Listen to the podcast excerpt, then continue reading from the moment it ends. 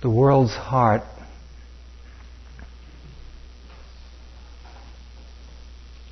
seems to always be on fire.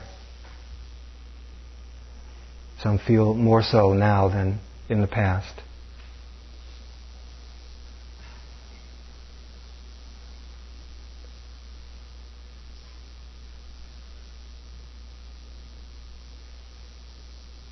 And the water to cool that fire,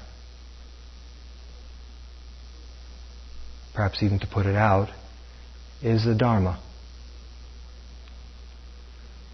The Buddha spoke this way a long time ago. With the kilesas being the fire, these extraordinary energies that in their own way are impersonal and that are in the heart of everything, the whole world.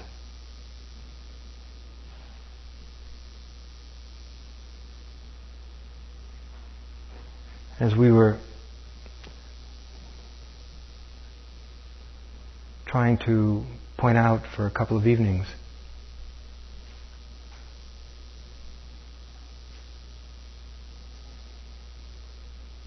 the samadhi practice, the way of collectedness and calm,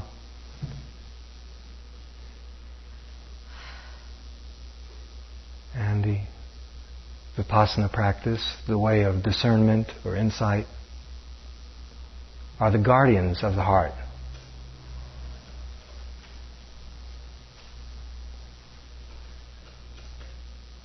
The samadhi practice temporarily calms the heart down soothes the heart, soothes the heart. The kilesas thin out a bit, settle like sediment, settle to the bottom.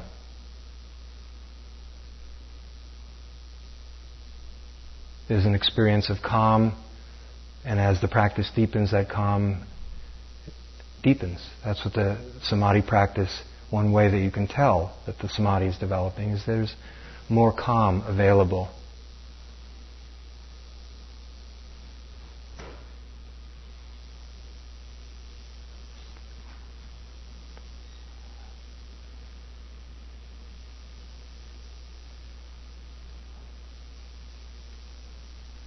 During the time that the heart rests in the calm, many benefits develop. Its ability to concentrate in the future is strengthened. Its ability to be mindful is strengthened. The amount of energy or effort that it has available is stronger, is also strengthened. Some of the tendencies, the kilesas, are weakened. Even though we're strictly speaking not using wisdom yet. It's as if the kilesas are like muscles. And when they exercise themselves, they get stronger. We feed them a lot, not knowing that we are.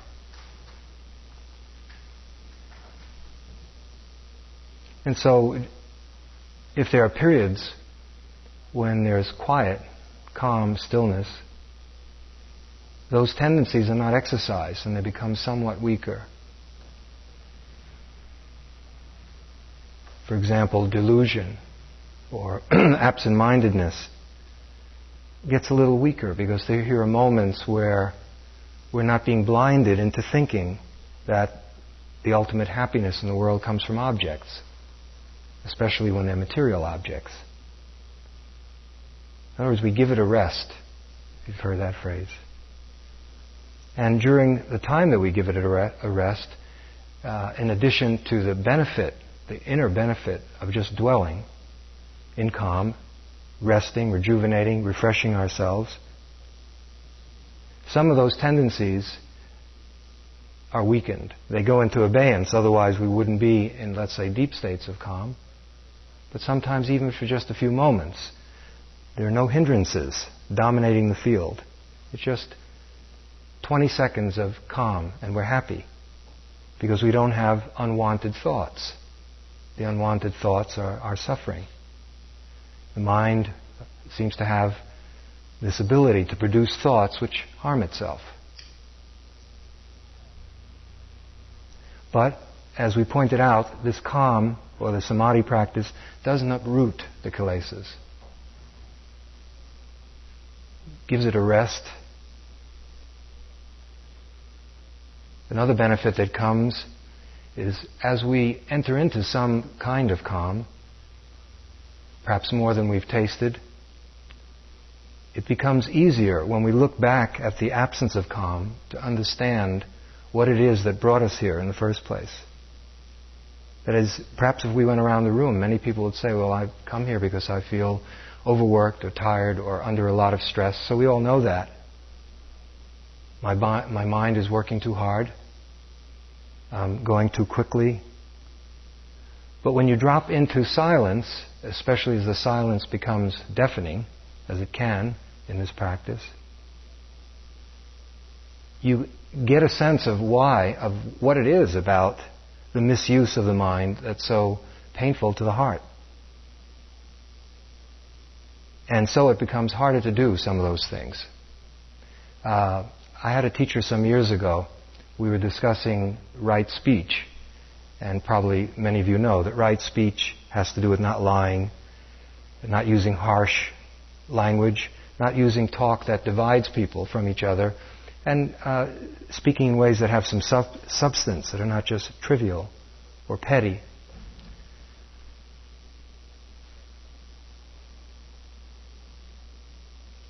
And then he added, he said, but if you want a really a subtle understanding of uh, right speech, he said, it's when you enter into silence. Silence is so beautiful, there's such a scarcity of it, that when we tap it, even for a little while,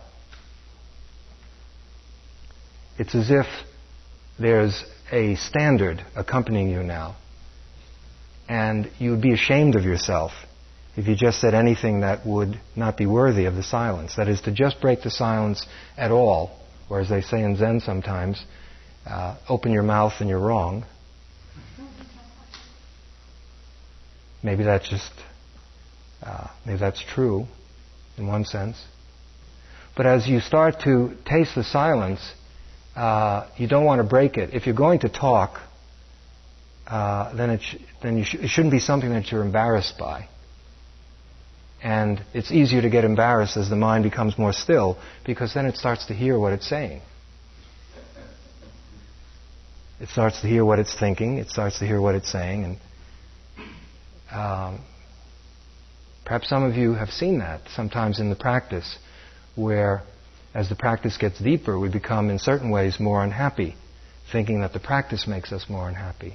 Whereas really, we're seeing the way things have been. And uh, puts a chill up, you know, like chalk on the blackboard when it screeches. Grammar school days, do you remember?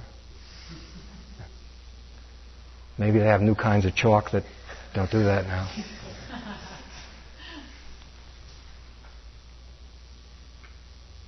And the development of samadhi is a basis for doing the work of wisdom.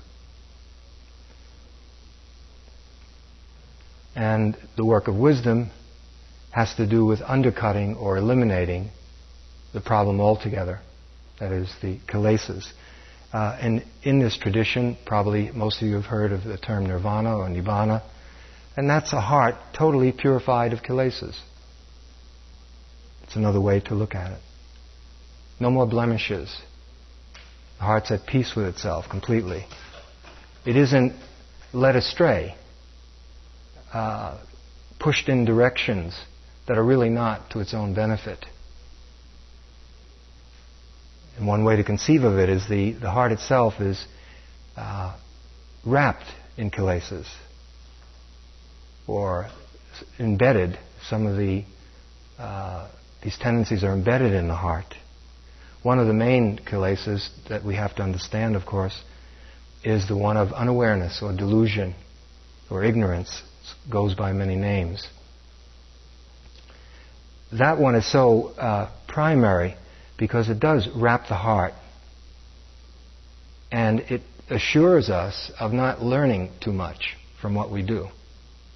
As we make mistakes, you know, it's cause and effect. We do We stick our hand in the fire and we get burned. And we learn that one by and large.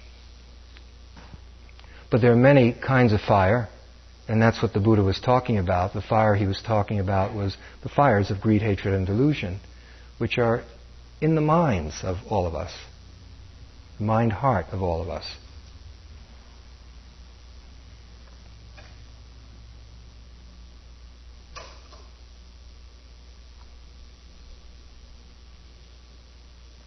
And so we do things that are harmful to ourselves, but then unawareness or avijja make sure that we don't remember that we did that, and so we do it again.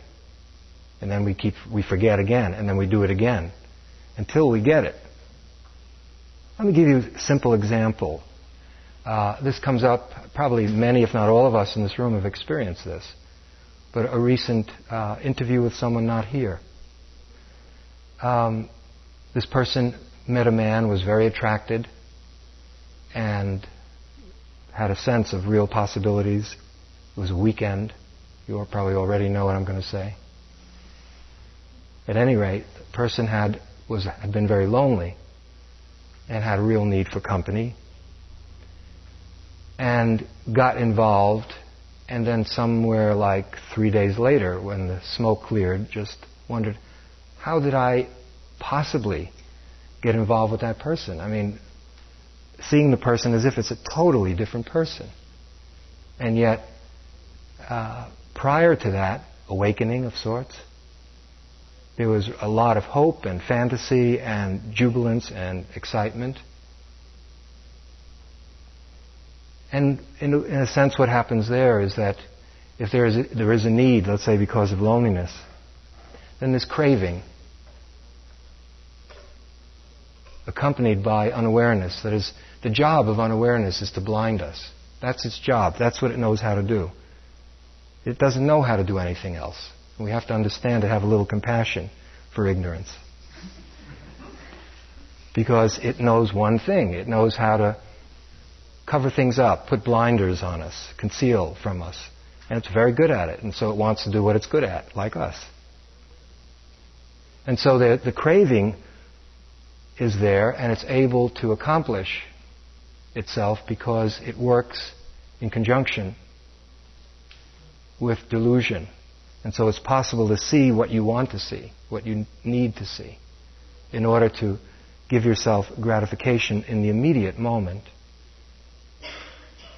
And probably there's not much wisdom. Sometimes there's no wisdom, and we get hurt badly. And when the smoke clears, the hurt itself has proclaimed the truth of what was happening. And in retrospect, perhaps you can grasp that why we saw things a certain way was because we needed to see things a certain way. Now, wouldn't it be nice if wisdom uh, could cut through that on Friday night instead of on Monday night? Maybe not. Maybe we want that at all costs. I don't know. But at any rate, the job of, uh, and the term satipanya has been used a few ter- times here. It's a very important term. Uh, perhaps you've seen some of the Buddhist, uh, certain images in uh, Mahayana Buddhism. You'll see a, uh, a yogi in a, a, meditative posture with a sword.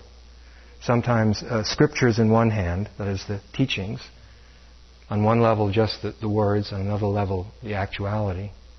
And the sword. Sometimes the sword has light or fire coming out of the end of it. And that's the sword of wisdom.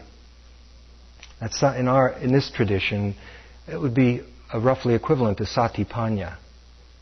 That is mindfulness accompanied by discernment, examining some facet of life with discernment to see what the significance of that which we're examining is. What is the significance of that? The consequences. What is this?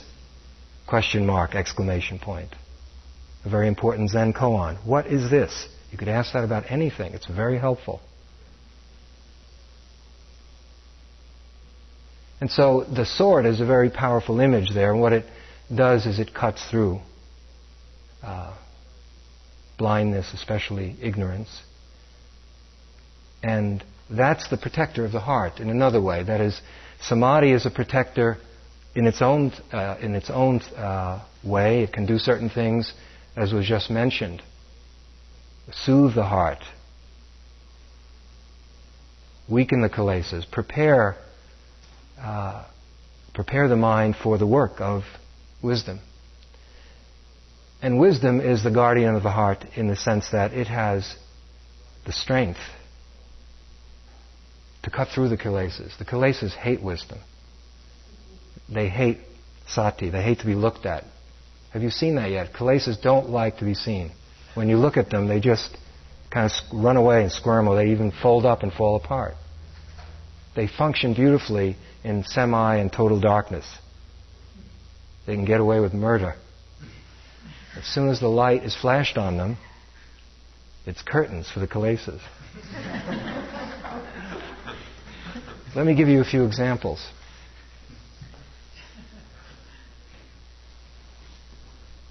Of how satipanya, mindfulness working with its companion, wisdom or discernment, uh, is absolutely essential to care for the heart.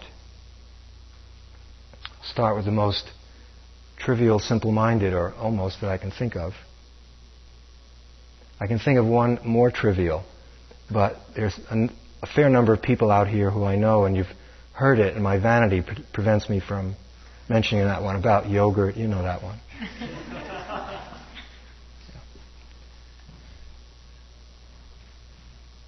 You're watching a, um, a, science, a horror movie on TV, and it's late at night. Maybe that isn't something that we do, but some people do do that. And it's got all kinds of effects and frightening things happening, and perhaps monsters and who knows what. And suddenly it works. You feel terrified and frightened.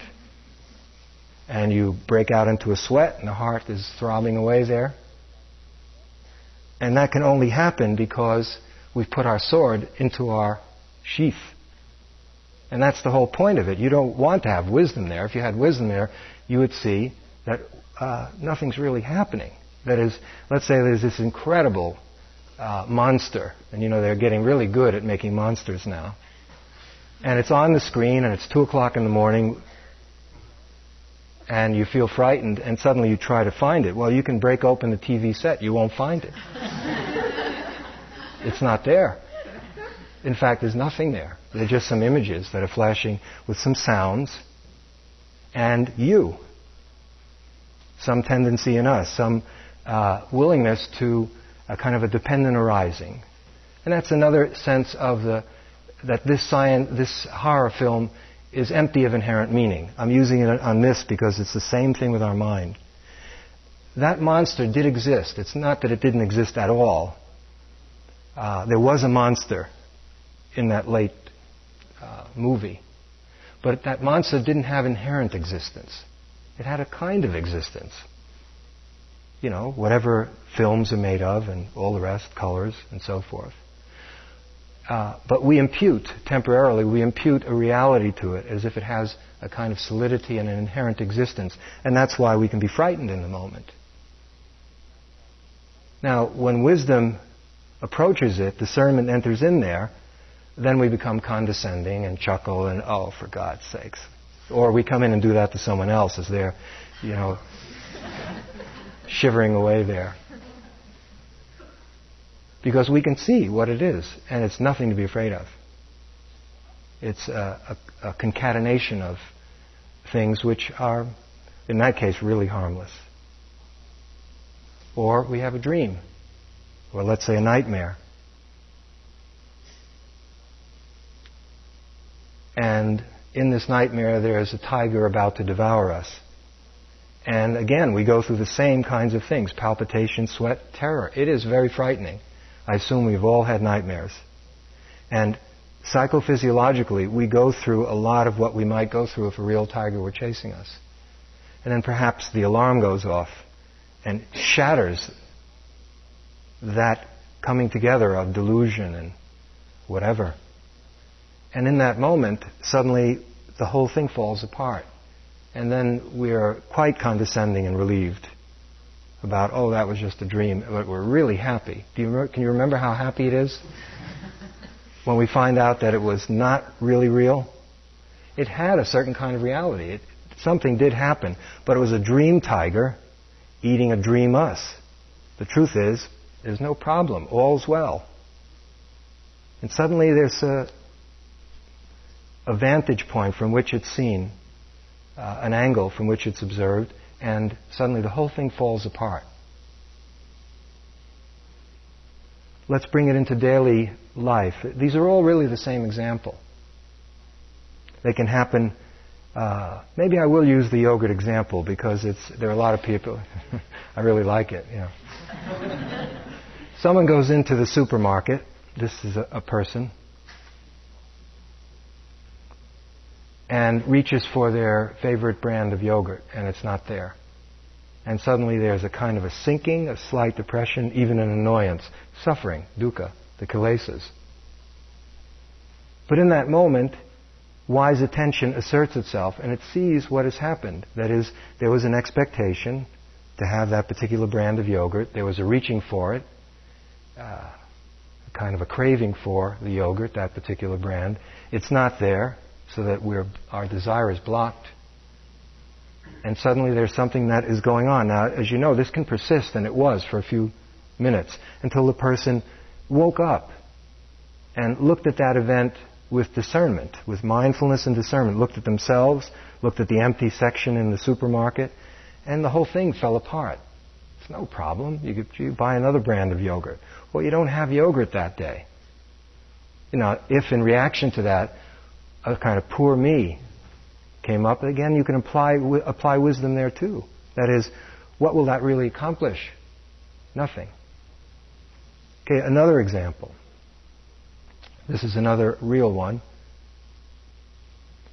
Um, I observed this one, and uh, you had to see it and then get the story to. That's why I use it a lot because it's a great teaching to me. Uh, fellow working as a postman,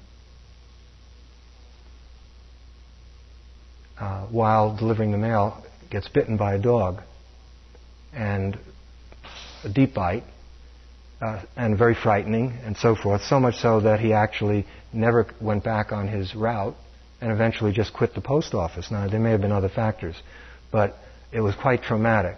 And we're sitting in a meditation one group, and I see one person sweating profusely and shaking and a grimace on his face.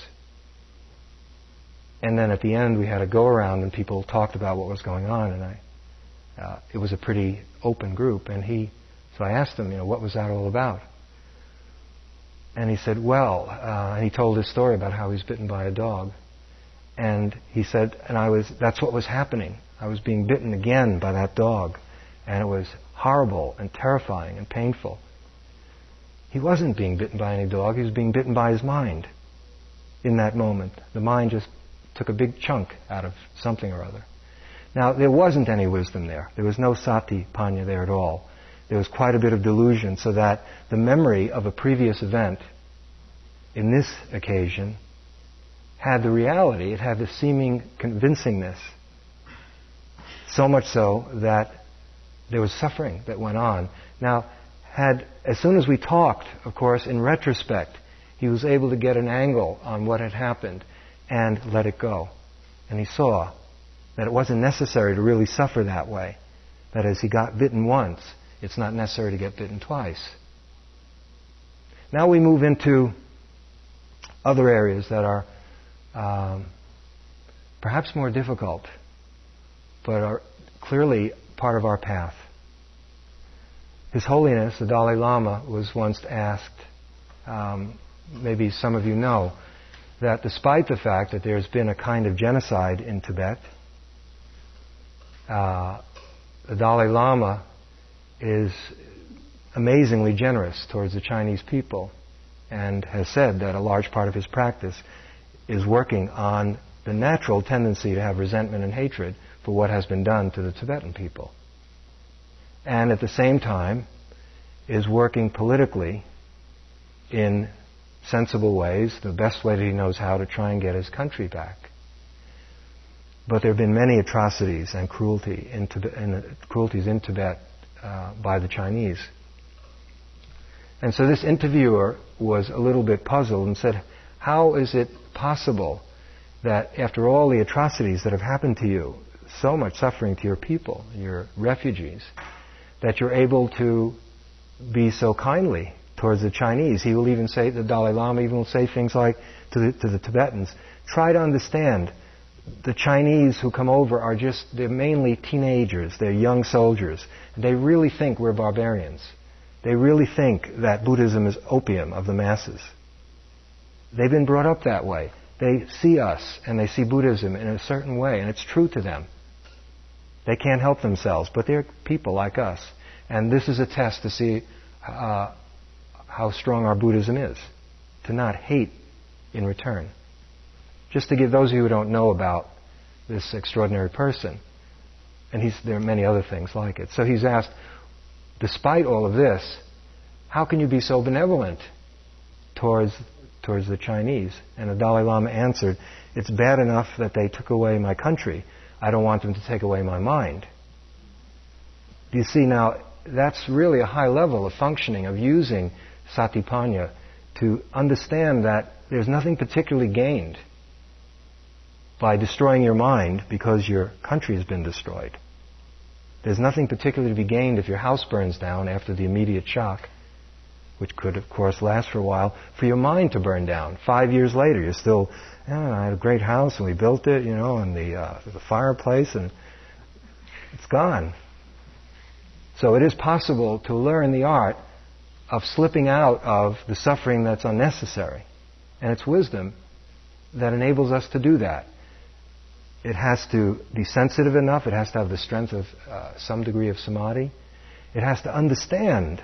And here's the, the great job of satipanya, mindfulness plus wisdom, is that it has the job of guarding the heart, of supervising it, of directing it in such a way so that the heart is not harmed time and time again. And in that sense, it's the kilesa's job to go in the opposite direction. Grab this, push that away, don't pay attention. So those moments when we go unconscious, those are moments of delusion. Right here, we've all done it many, many times. That kilesa is strengthened. You're doing walking meditation, and suddenly you're in Toledo, Ohio. and the legs are moving. Um, those moments, suddenly, uh, the practice is snatched away. Right effort is gone. Mindfulness is gone. And that particular kilesa is nourishing itself. It's developing itself. It's strengthening itself. So all of these factors, the whole path, has to do with strengthening satipanya so that it can accompany us through life. It's not limited to IMS, the week, the, the retreat of July 8th to whenever. Yeah, that was really great. We did a lot of samadhi practice and satipanya. It was terrific. And wear it like a campaign ribbon. It's meant to accompany us through our daily life, from moment to moment, everything that we're doing, because that's why it's called a guardian. And that's what we're trying to develop. There are many things that we're doing in our training to help that come about.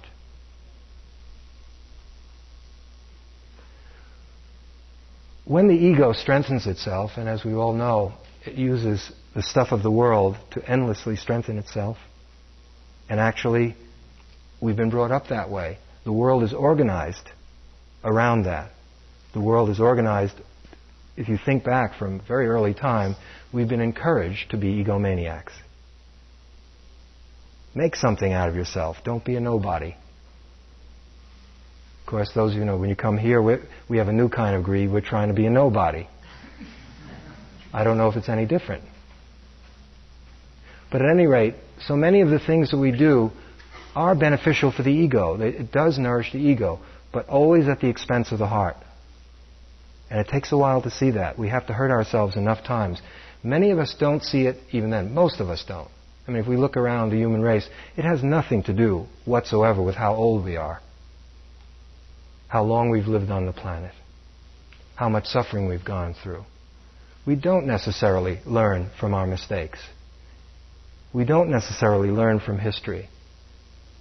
I visit my parents, and they're in a uh, retirement type place in Florida, and the average age of people is, let's say, 70 and to 90 or so. so there's one person's 100.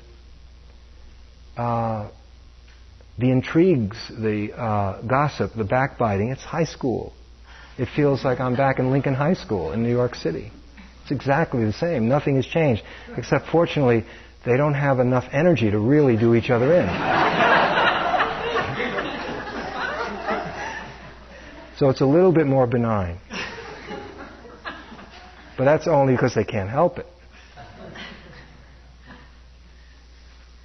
And one can begin to pay attention with wisdom accompanying us at any age, at any time.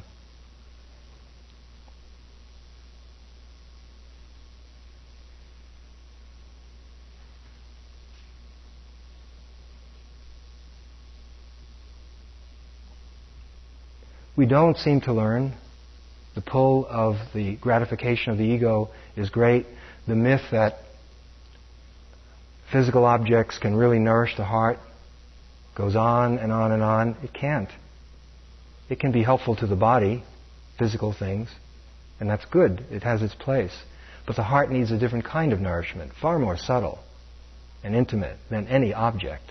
The best object you can come up with, the best car or house or bathroom, whatever. And so this practice is designed to turn that around. Now, on our own, uh, I don't know that we do that, even if you're trying to be aware. And so, the Dharma teachings, all the things that we're doing, the different, whether it's a, the study of the scriptures or uh, people trying to help us with teachings, are an attempt to give the heart principles so that, that matter, principles that are real that lead in a direction that's fruitful so that the heart can anchor itself. Otherwise, we drift aimlessly through this universe, keeping ourselves busy to keep our minds off death. And so, at first, a lot of what we're doing has to do with studying Dharma principles, whether we get them through books or from teachers, attempting to reflect on them, chew on them, take them inside, and then live them. And as the practice gets deeper, it's not so much that we're dependent on the internalization of information, let's say wise information, wise principles, but actually we can see for ourselves. As the mind becomes clearer, the, the laws of the universe are proclaiming themselves all the time. Impermanence never takes a break. No holidays for impermanence. It's every second, every place, wherever you look, impermanence, impermanence, impermanence. It's telling us that. But we don't see it. So the truth that's proclaimed is a teaching that's coming towards us, but the students aren't there. And so at first, a lot of what we're doing is uh, using thought, wise thoughts, to help reorient the mind, to fill the heart with some food that goes in a direction that actually is in service of the heart. To put out the fire. And so we need all the help we can get, and that's why we use retreats like this. On our own, it's very difficult. Now, these retreats are one part of an attempt to help strengthen us so that we can take care of ourselves. This practice emphasizes self reliance. And in a way, success in this practice is when you no longer have the need for help, or you're free enough to accept help. Many people can't. Again, out of the ego. Can't accept help because that would imply that they're uh, somehow not up to snuff. This may be more men than women. I'm not sure about that. It seems so. So that's uh, what we've been doing beginning to do, launching that. What I thought would be useful tonight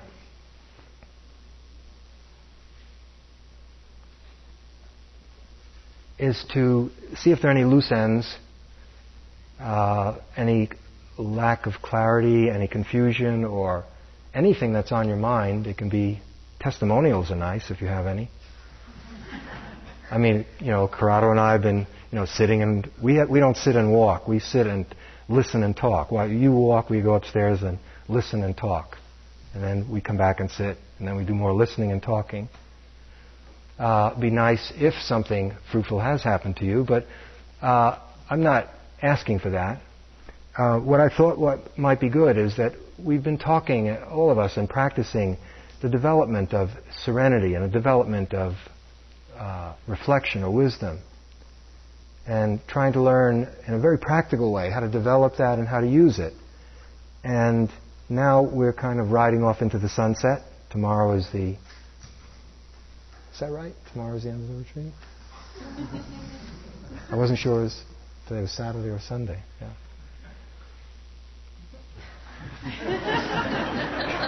The, Calais, the at work. Okay. Um, what I thought might be useful is just for us to start, just to talk to each other. It'll also give us an opportunity to start talking a bit, getting uh, ready to go back to the so-called world, real world. Um, it could have to do with the applications of practice in the world or anything that's not clear about what's been going on this week. It's really very open. And if any of you would like to come up closer to the front, there's a lot of us, but maybe it can be feel more like a discussion or even a dialogue if we're if you don't feel like I understand, it's hot.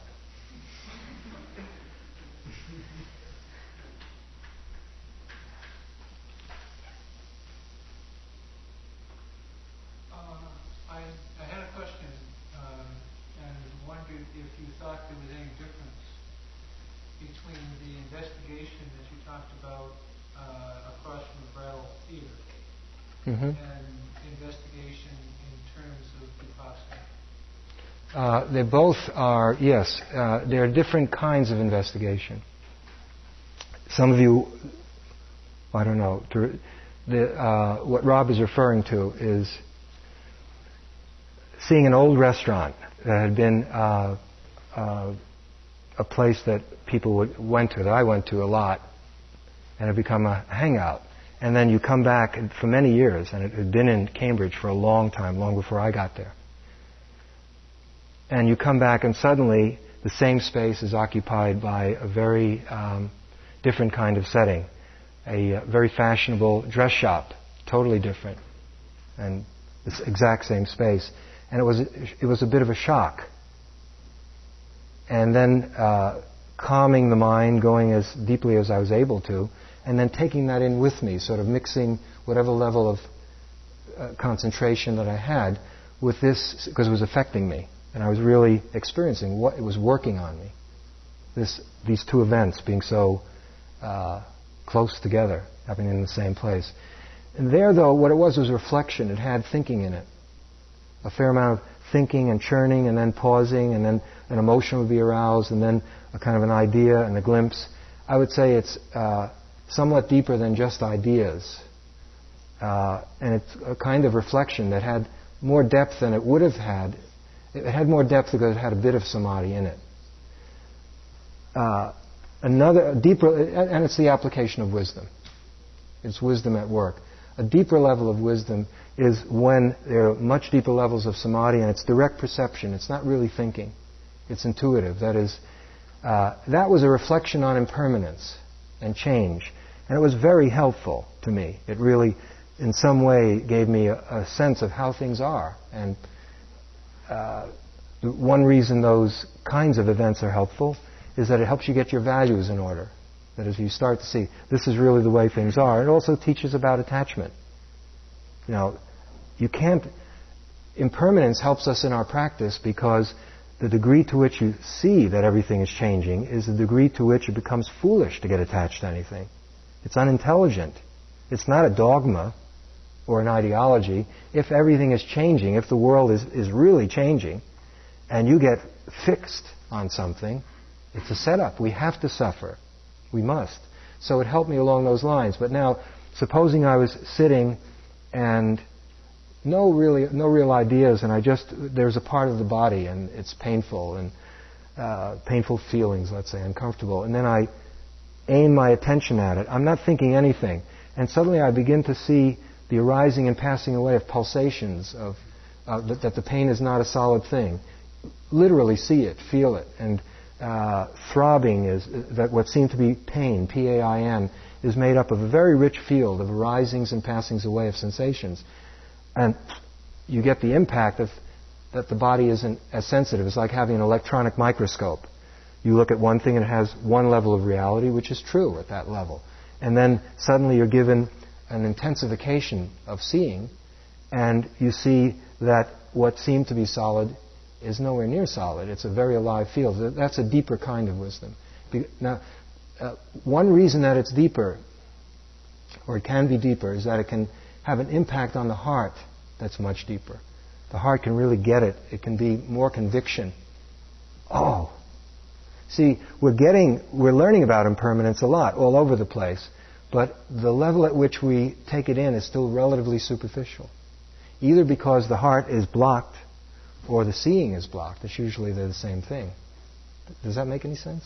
Yeah, but uh, haven't there been times in this retreat when you suggested investigation without the prerequisite for the uh, depth of stillness that you're talking about? Now? Yeah. Yes. And still, uh, in, in, the moment, uh, a skillful, uh, skillful technique in this dimension. Yes. That's what I was trying to say a couple of evenings ago. We don't have to wait. Let's say uh, uh, this particular teaching is strongly influenced by the, the uh, forest school in Thailand, as some of you know. And they emphasize a lot of uh, developing samadhi, and in more technical language, uh, feel it's a very good thing if you can come to appana samadhi, which is a very deep form of samadhi. But, as I hope I got across a few evenings ago, it's not saying that you have to wait until you get to appana samadhi to use wisdom uh, wisdom and calmness develop alongside each other. And so you muster up whatever wisdom you have when you need it. And it does the work it can do, and it's helpful. And then as the wisdom and the calmness grow, well, then you have that to work with. So it's not like we're working, waiting for perfection of samadhi. We're, they're both going together, but there are times, like in a retreat like this, it's an excellent opportunity to develop samadhi. Because look at all the support we're giving each other to stay with that one object. It's harder to do until you get the knack of it. If you were home reading it from a book, just be with the breath, and uh, when your mind leaves it, come back. Oh, okay, great, I'll do that. Uh, it doesn't. It's very hard to do that for most of us. So here we're just, you know, ad nauseum. Yeah. You would you recommend a uh, everyday practice that one would maintain in the, in the everyday world? I mean, would you, for example, would you meditate one hour a day? What would be an appropriate practice to do every day? Maharishi says 20 minutes in the morning, 20 minutes at night. and I don't want to undermine Maharishi. Which means great seer. Actually, I have a lot of respect. He's opened a lot up by when he came to this country. Uh, I, I don't think, I think that's your job, not mine, to figure out. You see, for one person, 20 minutes is an eternity. And so if we say sit for an hour, it becomes some grim kind of thing. Another person, four hours is, uh, is okay if they have the time. Uh, I can make some rough guidelines because you've all sat, you've all, uh, have you sat for an hour? I don't know. I'm not going to take anything for granted. We've had a few hour sittings. Have you ever done a few of them? Yes. And have you been able to do it in a reasonable way? What does this mean? I think I know what it means, but you have to. There are other people here who don't have eyes in the back of their head.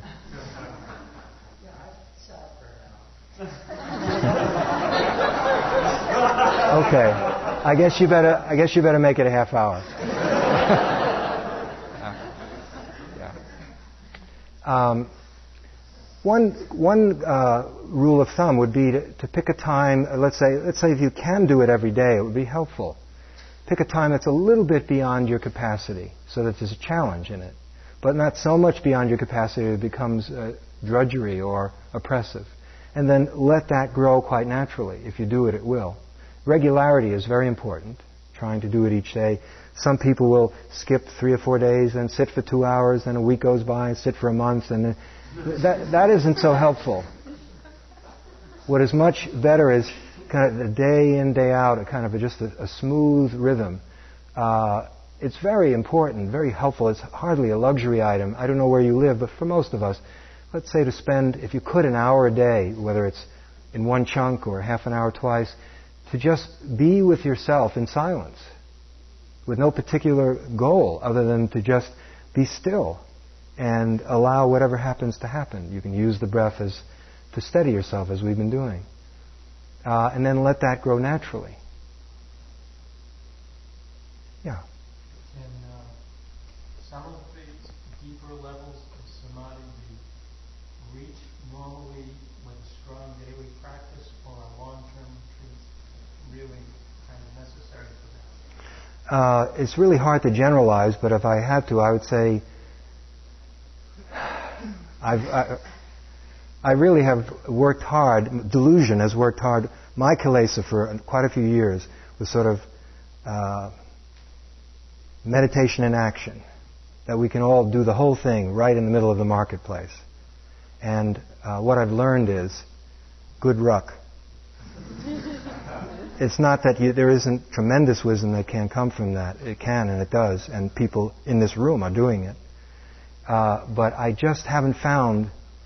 Um, I don't see a way of escaping the tremendous help that comes from periodically going away to a place that allows you to just drop all of your cares and obligations and responsibilities and just devote yourself to silent awareness.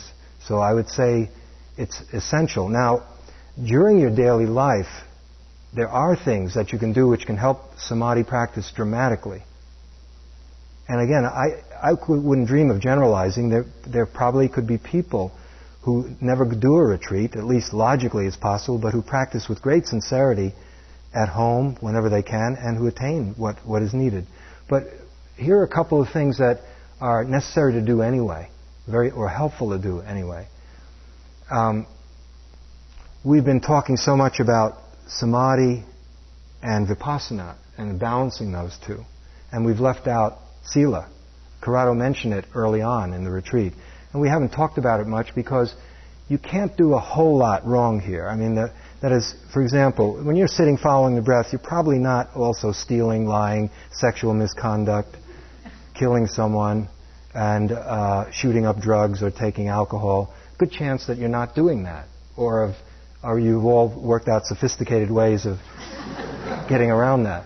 So that, by and large, when you're on a retreat, moral integrity or personal integrity is at a, a, higher level because it keeps us out of trouble. You know, it's sort of keep those, get those kids off the streets and send them to summer camp somewhere in the cities. They, well, this is the summer camp, and we're the kids.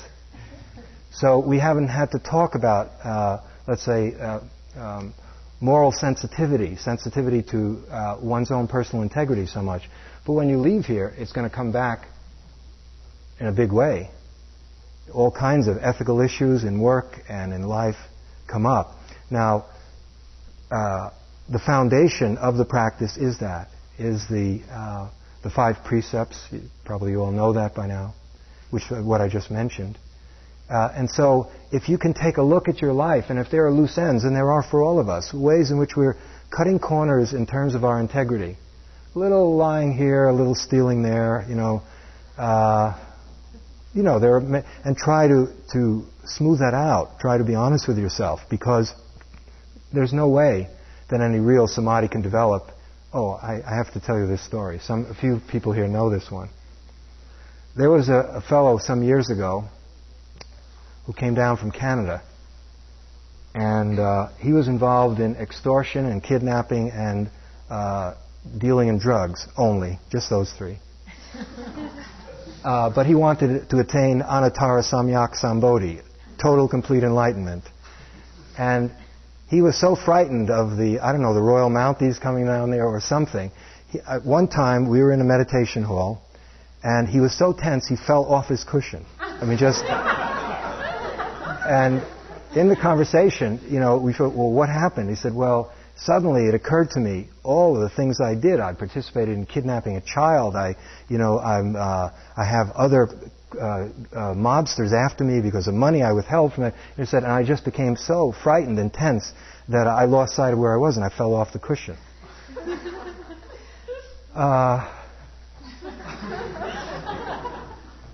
So if we're doing a lot of things wrong and we want to have bliss and calm and serenity, how can that be? It just it makes no sense.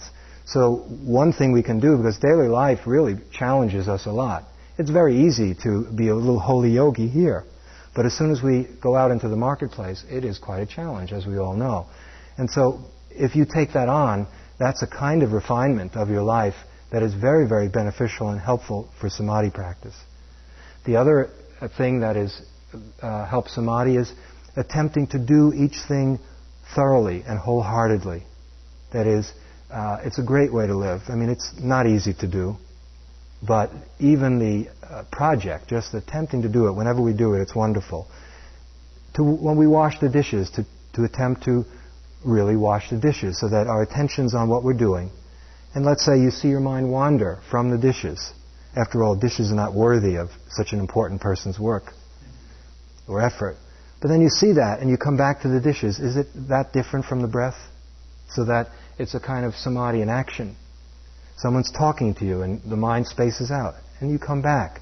Well, as you try to do that in life, just gently, because otherwise you'll get very tired before it's even 9 o'clock in the morning, come back, come back, come back, and uh, attempt to live that way. So that whatever it is we're doing, from the, the most menial, in quotes, thing, to really important, significant things, that we're fully there. Uh, some of the ancients had a, a way of looking at this, in, uh, an interesting use of the precept on not killing. On one level, not killing is not killing another being, something that's alive. A deep level meaning of not killing is something like this it's not killing life. So that, for example, if you're drinking a glass of water and your mind is on champagne, you've just killed life. Because you neither are uh, fully with the water, nor do you really have champagne. What you've killed is the quality of your life in that moment. And so they would call that killing life. And if you were drinking a glass of water and fully drinking a glass of water, they call that giving life to life. I think that's a neat way to put it. So something like that is very, very helpful as well. That's samadhi in action. And finally, since calm is so helpful, it's, it's not just uh, a concentration exercise, a kind of grim, narrow concentration exercise. The development of calm, I hope that has come through. When the mind becomes steady and uh, calms and steady and collected, what comes along with that is a calmness and a happiness. The heart fills up with happiness. And as it does, it's more able to investigate. So if that's so, start to become sensitive to ways in which uh, we're tense in everyday life. You're waiting online at a supermarket and someone is fumbling for their money, you know, or their wallet, and you start going like that. Well, if you're trying to develop calm, any little thing like that is helpful. And you, it's not that you punish yourself, but you just see in that moment there's irritability or impatience, and you let it go. And then you, if you can, you come back to something that's a little bit more calm. Well, those seconds add up. And so there's a lot we can do in daily life. And if you can, periodically come to places like IMS or whatever.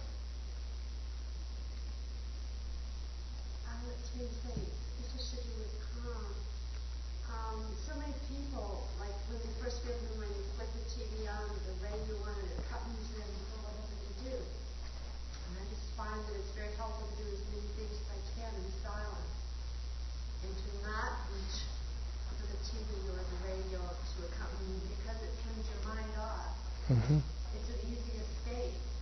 And to look at ways, like when I drive, I never turn the radio on, I go in silence. Mm-hmm. So I'm more alone. Well, I think that's good as long as you don't become puritanical about it, because I like to watch TV. Is it okay for it? Can I watch it? Yeah. Because you can just watch TV. What? They have like radios in the bathroom I understand what you're saying.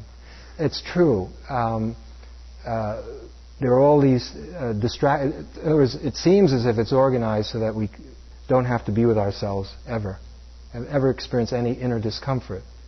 And that sounds wonderful. What you what you're doing for yourself. Do you get uh, judgmental about others? No, unfortunately, um, by the time I get up, you know, my husband's gone, and I can be, you know, I can have it. Yeah. Yeah. I'm a little sensitive to that issue because I like particularly old films. And uh, people who think that, well, they, they, know I have a strong interest in, in, meditation and they're sometimes shocked or disappointed, bitterly disappointed uh, that I, I like to go to the movies. So I, I just wanted, to, I, I, it was for me. Yeah. Uh, when you spoke of the chill, you know, the chill that you feel when you begin to see the depth of delusion, um, is something that's been with me a lot this retreat. And um, I think the samadhi practice has really helped me to to to to see that from a whole other level that I really hadn't even begun to see before. Mm-hmm. And um, as uh, as both you know, I live. I've traveled around a bit, but I live in Brooklyn now. Um, you know, I'm surrounded by a lot of delusion, and there's a lot of anger, and there's a lot of pain that's so apparent. And um, uh, I've often um, uh, felt myself losing the ability to to find the mind's heart in that environment. Yes. And um, you know, have traveled out and then come back, and I find that um, now I understand a little bit more why I lose that. Why? Why do you lose it? Because I lose myself. Mm-hmm. And um, with the samadhi practice, I feel I have more tools for finding myself in that environment or in any environment. Yes. And uh, I also find it so important for me to come to a place like this and to uh, uh, to to uh, to be physically with uh, with love, um, which I feel all around um, I feel from you and Corrado and and, uh, and Ajahn Suwat was a wonderful teacher for that mm-hmm. also. And uh, I just feel it's a tremendous gift. Um, and uh, I just wanted to say that. Okay. Um, what you're getting at is a, a very big problem, potentially, for all of us. Uh, how to live in a world of non meditators and even meat eaters. Some people have another agenda. Not, it's not just enough to be a, a big meditator, but also no meat. Um, if you read uh, a lot of the teachings of the Ajahn Suwat has lived out most of his 70 years in the forest, and that's a traditional solution to the problem. It goes back to the time of the of the Buddha, and you can hear it in the Buddha and also in some of the ancient commentaries.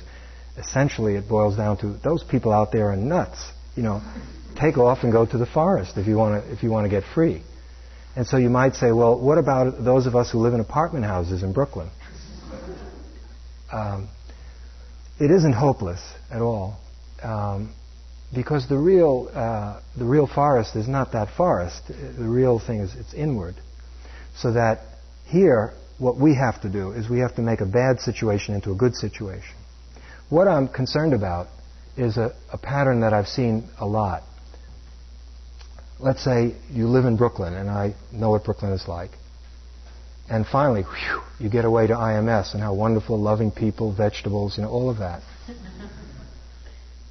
and suddenly you can create a new kind of suffering that you never had before. And that is because this retreat does end. Now, the practice doesn't end, but the retreat ends, and you go back to Brooklyn, and it can be worse, and you keep having the frame of reference of IMS. Not to remind you to use satipanya in your daily life, to be as mindful and as wise as you can as you move, as you thread your way through the Brooklyn streets. but now you use it in a negative way. It makes Brooklyn seem just awful and unbearable. And uh, you, you look at the people, and they look a certain way, and it's a people. It just happens. Now, the practice is not designed to make us more of a misfit than we started out being.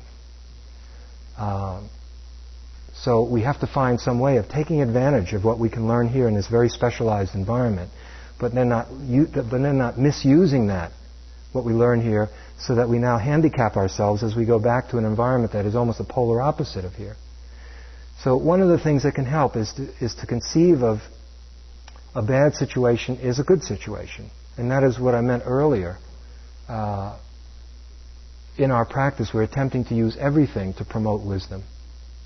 And so now, let's say all of those people, okay, here's a way of looking at it. I don't know if it'll be convincing.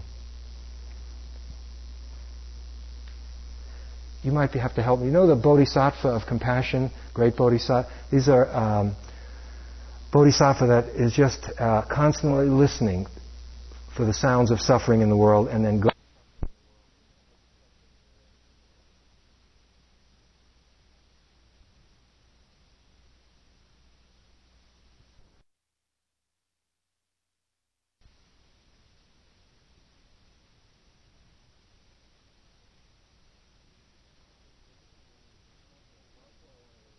What? That's what I wanted to know. Is it a thousand? Okay. All these arms. Okay. And, you know, signifying, I guess, all the need in the world and all the help that this person is committed to giving. Okay. If you look at it this way, let's say all of the, let's say the noisy people and the rude people and the uh, troubled people that make it so hard for you to live in Brooklyn. Now suddenly, the streets of Brooklyn are teeming with bodhisattvas. Wherever you look, they're pouring out of every store, every restaurant, because they're going to keep pushing your buttons. And it gives you the opportunity to free yourself from that mechanical response. Someone comes and they're rude, and you go, you tighten up and go like that. Well, now you've got teachers uh, crawling out of the woodwork. Wherever you look, there's somebody coming up to teach you something. Now, that frame of reference is not just uh, sort of a bad joke or uh, a booby prize. Maybe it is. I hope not. No, it isn't. It is, definitely isn't. Um, it's a way of uh, an attitude to bring into daily life, to bring the practice into daily life, so that when we find ourselves in situations like this, we still always turn the heart towards Dharma. Always.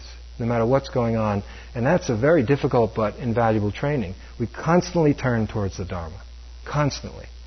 And so those situations now are seen in a different way. I'm not saying it's easy, but it, it definitely can be done. It is being done. There are people in this room who are doing it. I'm not one of them, but there are some who are doing it. Yeah.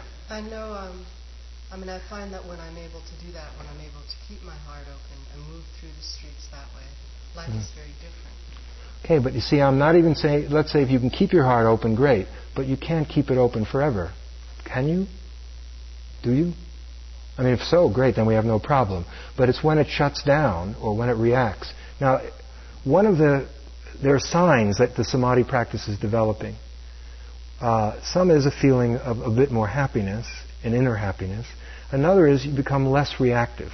It's easier to be in the present moment. There's a certain strength of mind so that this comes at you, you don't automatically react like a machine. It's a little bit more stable. So the degree to which we d- develop along those lines, uh, when we are pushed, those are valuable moments when you can't hold that open heart and you close down. Then you examine it and you see what that's about, and then you, perhaps you're back open again. Yeah. Sure.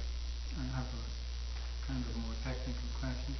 In, uh, Is it about your practice? No, it's about met, met, uh, meditation. Okay.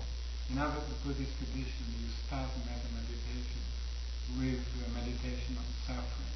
Mm-hmm.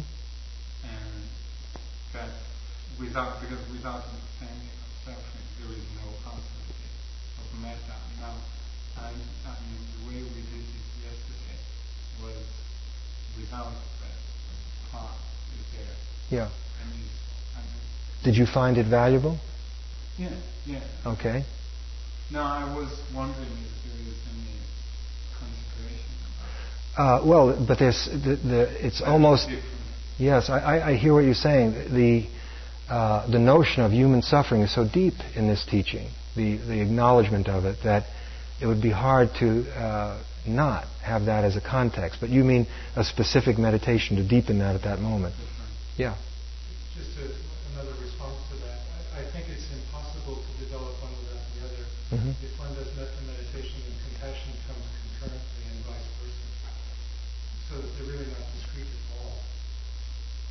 Okay. What is your view on that, Grau?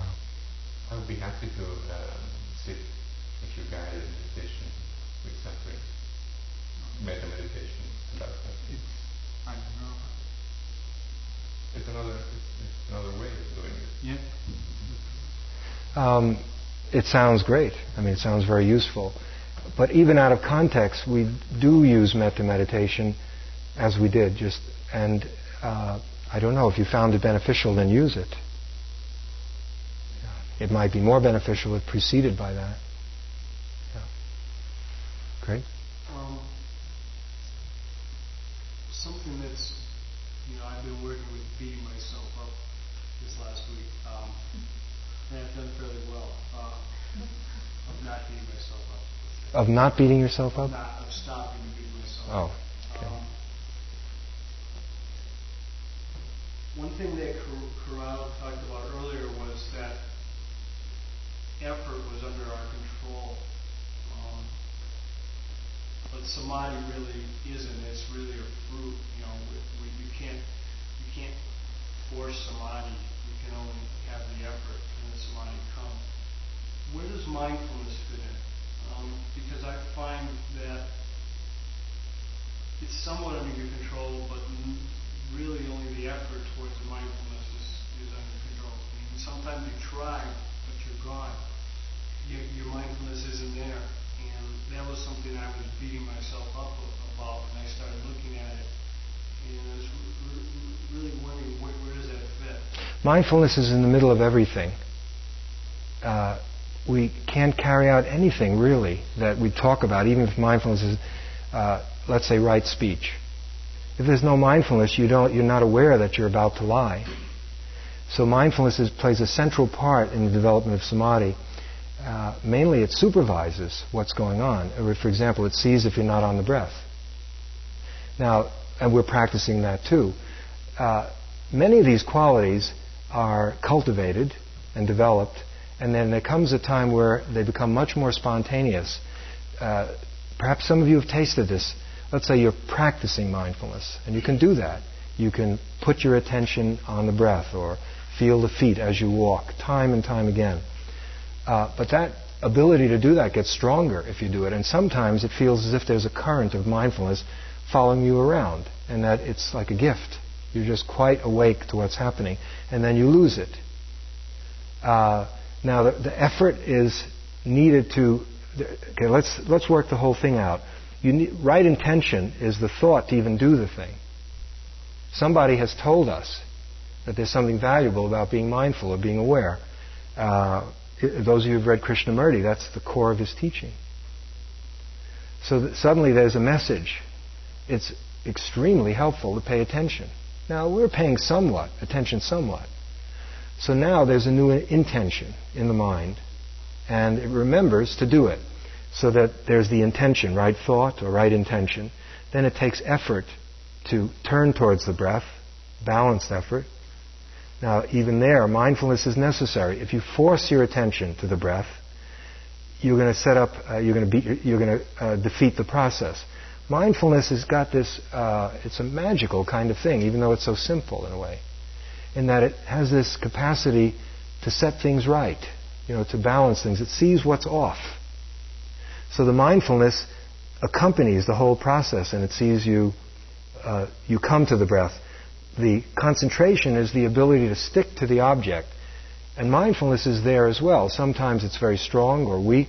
And in the samadhi practice, we're mainly, we're very concerned about being able to stick to the object. But mindfulness is there as well. And mindfulness is what can help you not beat up on yourself because it, it sees what that's about when it's accompanied by wisdom.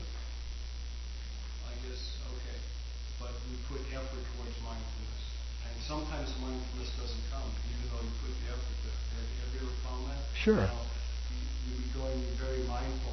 You're, still putting the effort. Effort is, in a sense, neutral. That is, effort into what let's say, think of energy as pure energy. And in a way, it's a very profound choice that we all face. We all have a certain amount of energy and also time on this planet. How do you want to use it? How do you want to use your energy? Now, what this is saying, at least use some of it to direct your attention to what is happening right now. So that the effort is needed for mindfulness, yes. But then the mindfulness itself sees what's happening. Now, sometimes the mindfulness, when it gets strong, it's not as if you have to, it feels as if it's effortless.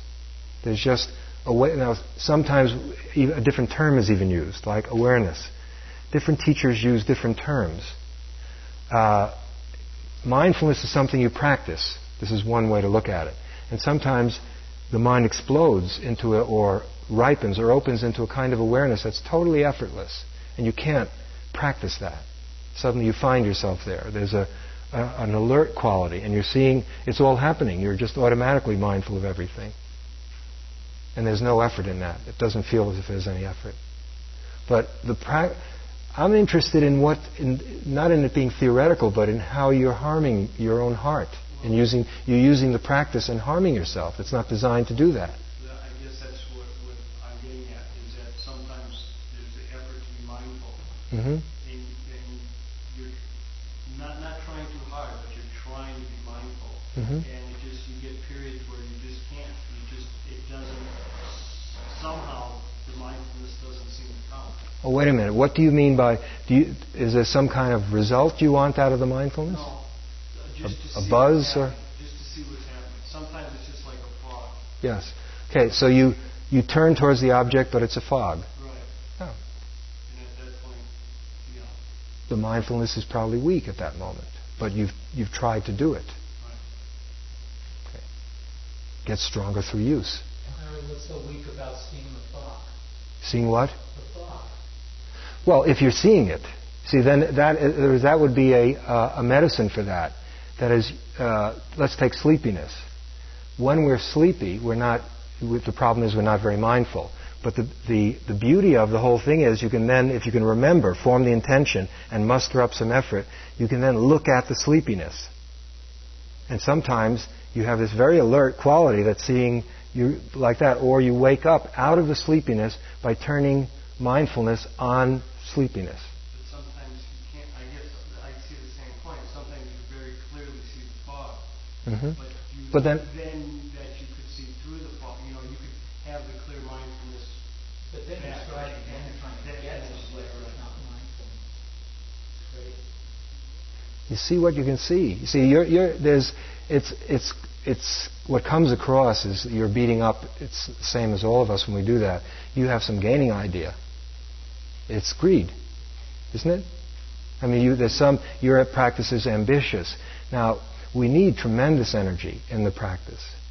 I don't, don't take that as, I'm not saying you're a bad person, you're a greedy person. No, this is important. The kilesas get misused. When we talk about greed, in this instance, let's say, what I'm aiming at is not saying that Craig is a greedy person, but that when the kilesa of greed is in operation, Craig suffers and can't accomplish this, this that you want to get and suffers. Can you hear the difference? Right.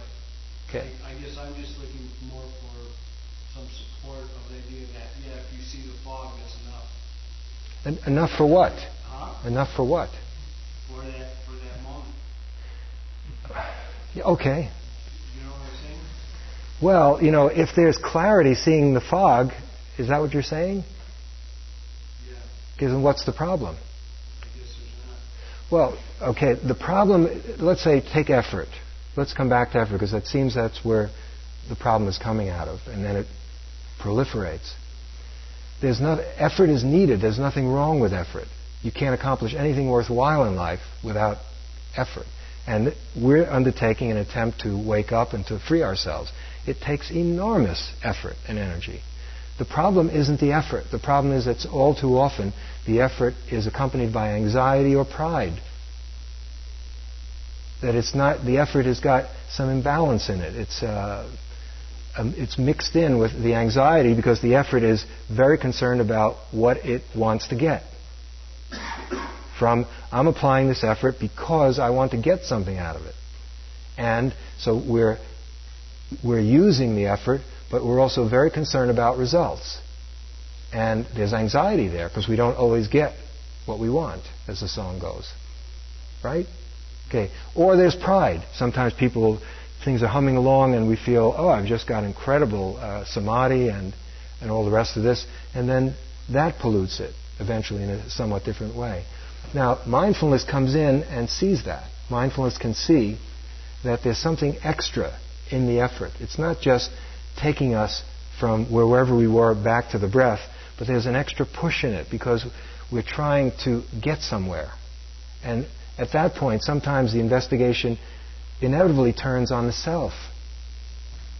It's some uh, inadequacy that we think we have and that we think will be corrected if we can get the perfect samadhi. And, and it, it has to do with self images images of what we think we used to be and what we think we are now and what we might be if we do this retreat.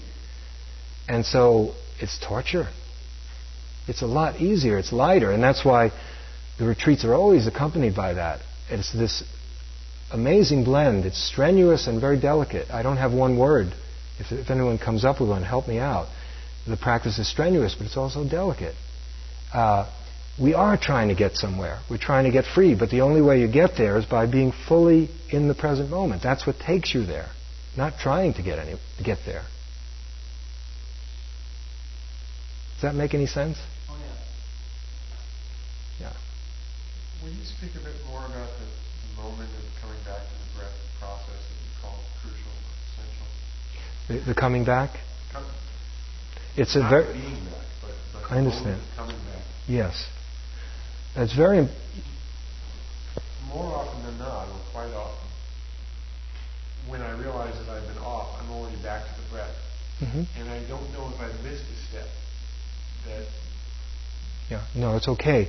Um, as you start doing this, uh, it, it, uh, that happens. You automatically come back, and that's a good. That's a, a step in the direction of being able to stick with the breath more frequently, and also uh, not being getting lost when you get when you leave the breath, not getting lost in that which has taken you away for as long a period of time.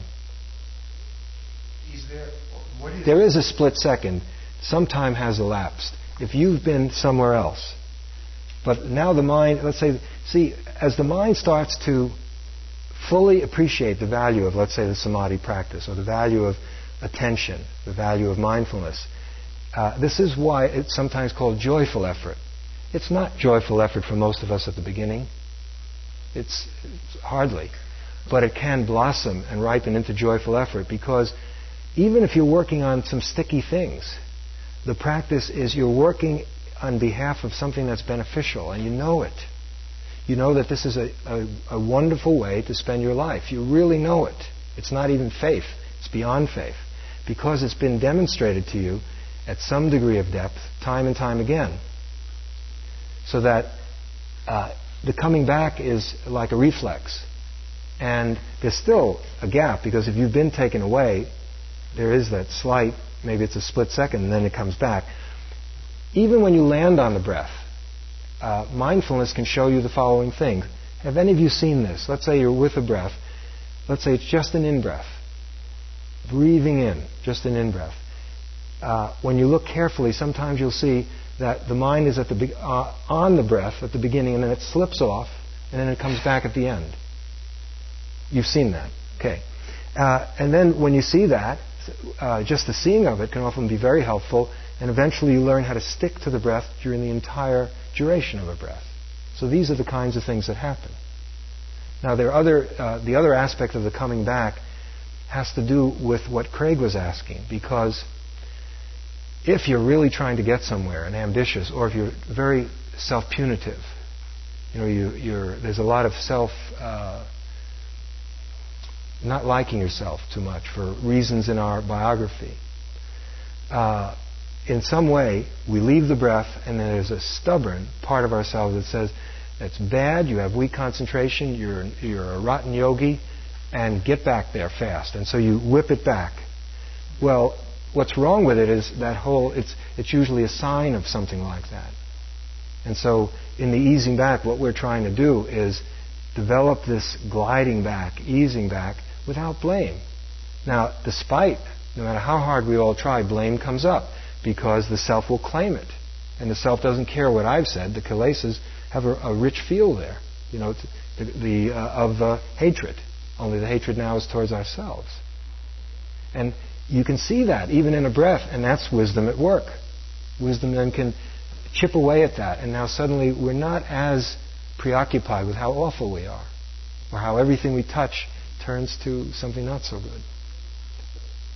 What's, uh, what is the heart of your question? Is that getting at it, or if not, let's try again. I'm not sure if there should be some moment or instant of, of recognition and an opportunity to develop this gentle vibe. Oh, I see. No, don't worry. That's uh, that's uh, if you were to get really too con- make it. It's simpler than that. that that's thinking. It's it. Just come back. I, and I'm saying that to just ease that process. And if you find yourself back, great. So much the better. Yeah. Please. Sure. Preliminary question: When do you get your voice back? Okay. yeah, I am. First, I've, I've spoken, uh, tried to speak loudly in quite a while. I simply want to give you a testimonial. Good. We need one at this point. this, uh, this retreat uh, was a gift to me from someone who quite clearly cares for me quite a bit. I out my mind out to have a romp and play games, and they, my mind's been figuring out what's the greatest gift you ever got in your life. And I must say that this is it.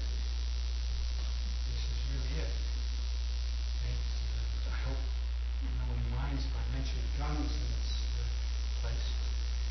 Even outdistances the uh, 22 single shot Remington rifle when I was 12 years old. I finally figured out what was the other, the, you know, the rival. so, I, when I, before I came here, I deliberately refused to acquire anything but the most casual intellectual knowledge about mm-hmm. because I wanted to experience it. Now that I've experienced it, I can study it. I don't know how. Uh, well, I've spent a number of years on this earth. Um, and I've been stumbling around, developing my own way of, of doing things, wisdom, as best I can. And one of the really just amazing things is that this, what is presented here, is so just fantastically resonant with what I have been developing on my own. Um, the, uh, but to be here at this retreat formalized so beautifully.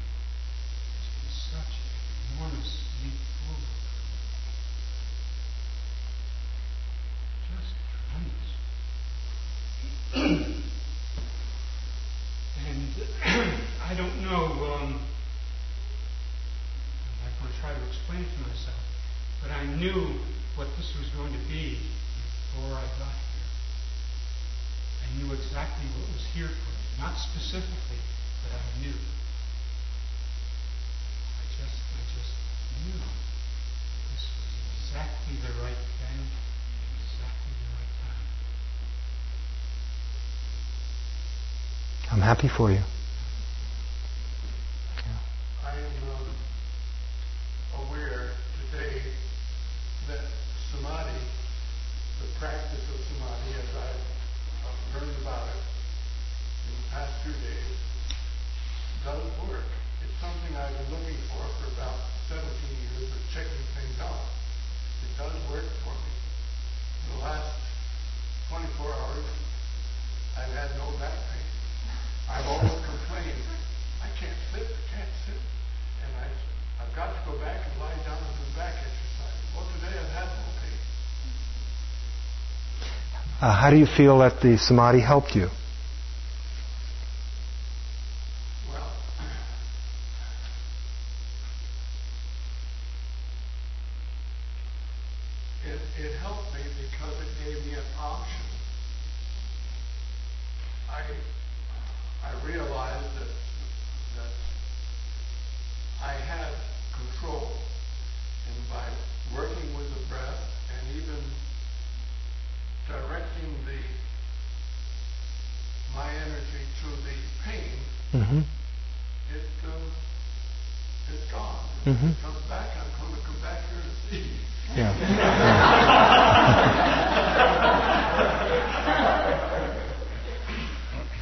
Offer no green stamps or warranties. Or.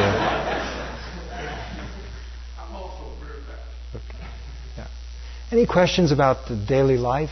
We'll be going back to wherever we've come from about applications of this.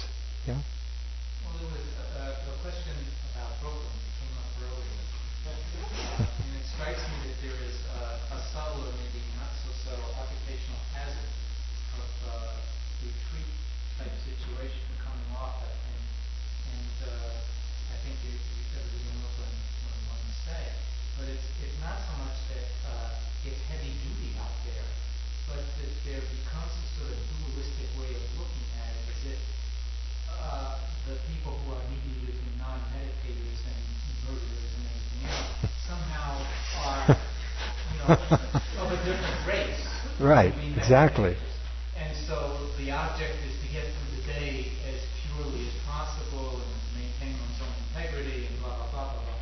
But at the same time, uh, lose one's heart in terms of compassion and seeing that in fact these people with the degrees of delusion and greed and hatred and everything else are actually no different. They are not any different as human beings than anybody else. And if you maintain that kind of dualistic view, I feel that it's very, very harmful ultimately to, to practice. Do you feel the teaching is suggesting a dualistic view? Absolutely not. Yeah. yeah. No, the, sure. Uh, more and more, uh, when people are unpleasant with us, uh, you can see that the unpleasantness is coming out of their own suffering. And there's less necessity to punish them for it, uh, but to behave in some way that takes into account that the person can is doing doing that out of their own.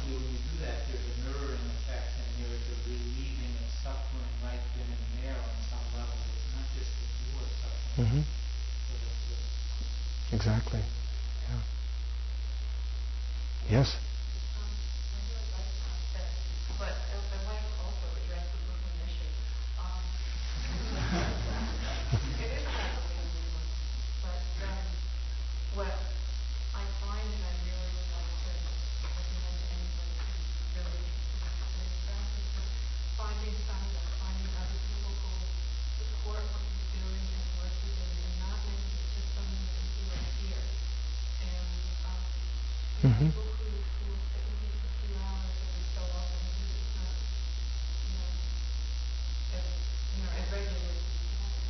Yes.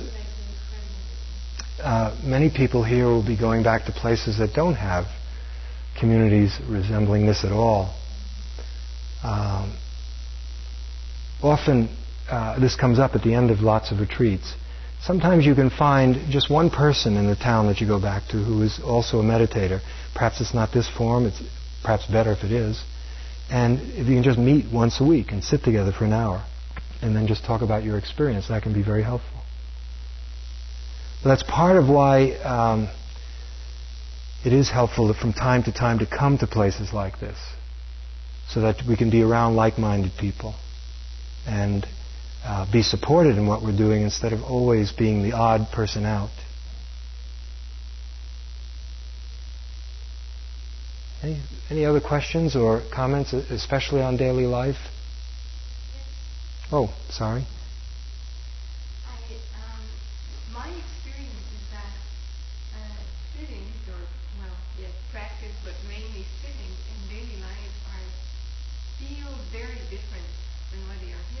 Mm-hmm. We've all mentioned, or you've mentioned quite a few times about uh, here being a protected environment and where we can get more calm and mm-hmm. and that's how it feels here. But when we get back to to daily life, where we have jobs and and lots of stress and anxiety and everything, I find that that it's like um, very often in the job, during the job, it's like there's a storm all around us. And we're trying to stay calm and be efficient there. and then we come back home and try to sit, and then the storm is inside. And it's, it's a very different sitting than here. Yes. So it's staying three quarters of an hour or an hour with that storm inside can be rather trying. Yes, um, wisdom can help us there as well. See, again, there's uh, some unnecessary suffering because of a comparison between that situation and this situation. Let me give you an example. Uh, many of you will drive out of here tomorrow. The first time I saw this, I just roared with laughter. It just seemed so such a humorous uh, way of seeing how wisdom can come in in strange ways sometimes. This is a, an intentional environment. So that means, and this is an expression of the Buddhist teaching, that everything is, is the way it is because of causes and conditions. And so we've intentionally created a set of causes and conditions that are designed to maximize calmness and self understanding. And this, these, uh, the particular factors that we've, silence and, you know, all the things that are done here, it's an ancient way. It's not something we cooked up. We've had to do, tailor it to this country, but the, the basic principles are identical. But those are causes and conditions. So we've created an, an environment that optimizes, let's say, calm and the willingness and interest in self understanding. And so when you're in this environment, since the mind and we are not inherent, we are an arising that's due to these causes and conditions, it's possible for, let's say, a level of calm and perhaps joy or whatever, concentration to develop. But when these causes and conditions change, according to the teaching itself, that is, the possibilities of having these mind states becomes less because you now have a different set of causes and conditions. And so I remember after one long retreat, uh, it was as if every mile closer to Boston, you know, uh, first it was just leaving IMS behind. Then it was uh, leaving Barre behind. Then somehow the towns got larger, and suddenly there were gas stations, and then there were restaurants, and then there were other cars, and there were police cars, and then there were, you know, big, you know. And as the causes and conditions kept changing, I saw my samadhi get wrecked, you know, just like go down the tubes. Okay? And so the first reaction to that was annoyance and it was negative. And then I realized, far out, this is what, of course, you know, the, as the causes and conditions change, and you see your samadhi just starting to fade away, but you're mindful of it and you're aware of it, and that's really good practice. Not convinced, huh? okay, but let's say you, uh, you come home. See, the practice is working with what is. So you come home from a day that, just as you described, if you could not be in the past or in the future, but when you sit, you are with whatever life has given you in that moment. And in that moment, it's given you, let's say, the restlessness that has come out of a, a day, such as you've described. If you're in the present, then that's the practice, always. After all, even in this place, you probably have had some times that are worse here than what you have back in Montreal, right? Okay, so that if you stick to the pre... Okay. Okay. But the guideline... I understand. Well, then why don't you come and move in and become a long-term yogi? no, okay. You see, so that since you've decided to go back to Montreal, then you have to live according to, to your particular situation. Now, wisdom can help us there. It loosens that tightness of wanting things to be a certain way. And again, but I'm, I'm not talking about passivity or fatalism, even on that example of the highway. In fact, as you begin to see that your samadhi is falling away because you, you didn't realize how much it was dependent on the conditions, as you see that, it's amazing. Suddenly you become alert again. So forget about the past, forget about the future. When it comes time to sit, be with what's there. And if restlessness is there, you don't then be with it. Okay. Maybe one more thing? Yeah. I think part of the difficulty of, of moving from here into daily life um, is that we feel that we have to adjust to daily life. It kind of has to stand. I think we're more empowered than that. I think we can actually change daily life. So we can look at the way we live our lives and see what activities are actually necessary and what aren't what speech is, what people are, um, to simplify life to the point where the storm isn't so strong. Mm-hmm. Uh, and, and, I think if that's done in an intentional way, then the difference between here and there, in other words, we can change the conditions. We don't have to simply respond. Yes. Uh, Eric, do you mean something like this? Um, there seems to be a, a kind of a, a trend, let's say at the beginning, and I don't know how long the beginning is. One stage. You come home from retreats, and let's say you're enthusiastic. You find that this is valuable here or somewhere else. And then you try to fit meditation in around your already existing schedule. And as the practice gets deeper, something quite different goes on. It's no longer you're trying to squeeze a few minutes here and a few minutes there, but you, suddenly the the practice itself becomes a very high priority, perhaps the highest. At which point you start to reorganize your life and you start to see, let's say, old habits, things that you've done for many, many years that used to be fulfilling, but aren't anymore. And yet we've been, the momentum, we've been rolling on, doing it and doing it. And because of your uh, interest that comes from the, the uh, growing interest in the practice, um, you start to reorganize your life in order to protect your. Let's. I'm just talking about sitting practice now, and you do that. Is that what you mean? But, but it's not simply a question of protecting the sitting practice. Yeah. But actually, every circumstance in our life, what is valuable and what isn't, clearing it. Yes, exactly. I, it's not limited to the sitting. Uh, some people, um, for example, return from retreats like this and realize that they're working uh, incredibly hard to make lots of money to buy lots of things. And because there's an unexamined assumption, even though they may not say that, because they have say the right things, we've all read the right books, an enormous back-breaking burden of work to pay all of those bills so that our life is fulfilling. And the simplicity of living here sometimes has resulted in people realizing they don't need a good deal of the things that that they think they need, or that have kind of crept up on them through uh, inadvertently, and suddenly start to simplify their life. In the extreme, it could be voluntary simplicity, but where certain things are dropped, and therefore you don't need as much money, and therefore you suddenly find life becomes a little bit more pleasant. Uh, it's not unusual; it does happen. Is it something like that?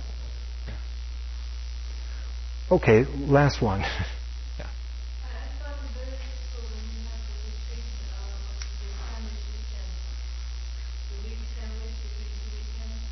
Oh, in Cambridge? Mm.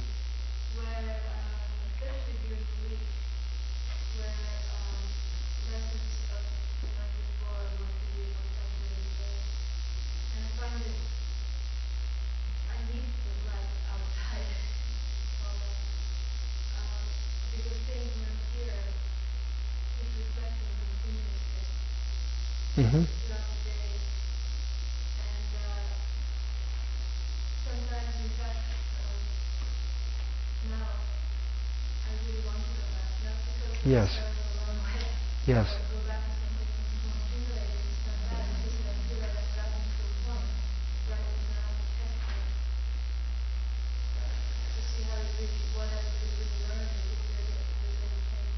Okay, there, there are two valuable things that, uh, as I hear you, there are two valuable things there. And it's a choice as to which one you want to develop. Both of them are valuable. And you can do both at different times in life. One is you've gotten to a certain point, let's say in the, in the stillness, etc., by being here. You could, instead of going outside to test yourself, as you put it, which is a valid and extremely valuable thing, you could reinvest that energy back into the sitting life and stay here for another few months. And go to deeper levels of inner understanding, and that is e- extremely helpful. Another thing you can do, which is also valuable, is that you've come to a certain level and now you want to go outside and let the world teach you some things about yourself.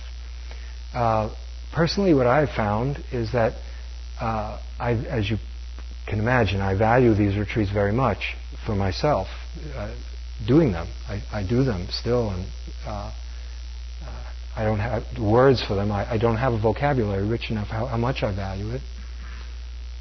And despite that, or in addition to that, I found that then when I go back to, to Cambridge, uh, no matter how deep my samadhis were and how all the wonderful things that have happened on a long retreat here or somewhere else or in Thailand, wherever, when I come back to Cambridge, uh, certain buttons get pushed and certain kinds of learning go on that didn't seem to come up in the retreat. And that is another kind of learning which I value very much. And it doesn't feel that I'm stagnant because I'm unable to have, let's say, long sittings over an extended period of time. And then the time comes of going back. It can be a very beautiful rhythm of learning from the world and then dropping the world and coming here and going inside in certain ways that are easier to do when we're in places like this. Could we have a few moments silence, please?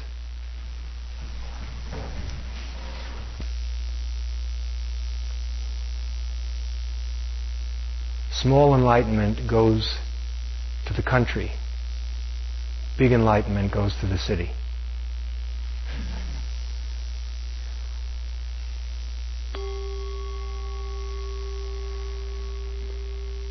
Let's walk a bit until tea time, please.